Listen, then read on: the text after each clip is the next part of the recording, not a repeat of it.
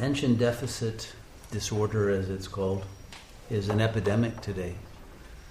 And the reason is that parents don't give enough attention to their children. And so the children mirror that back. A child needs the, the parents' very steady, concentrated attention for long periods of time to stabilize its own consciousness, eliminate insecurity, uh, bring it into a centeredness, a sense of unconditional acceptance, etc. But the parents are too stressed and too busy and too uh, pathological in their own psyches to give that. And so the children mirror that back and they're very uh, uh, anxious, anxieties behind it. And we have a culture that panders to attention deficit with remote controls to change channels and the internet that you can change websites and everything is about moving from one thing to the next without continuity. So we have an attention deficit culture.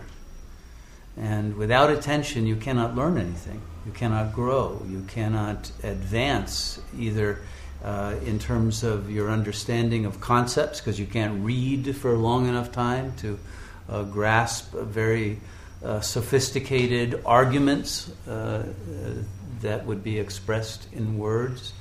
And you cannot uh, clearly grow spiritually and it, it is part of the culture's degradation and of an intentionality to dumb down the culture, to keep people from growing to a capacity where they could effectively question what is going on. And so, a, um, uh, an unconscious agenda uh, matched with a conscious kind of chaos in our lives is producing this effect in, in the culture and it's becoming more and more widespread. There's nothing inherent or organic about it, but because one of the major establishment uh, institutions is the drug industry, they want to uh, treat it with that sort of a, a um, an approach rather than to look into the dysfunctional family systems that produce this.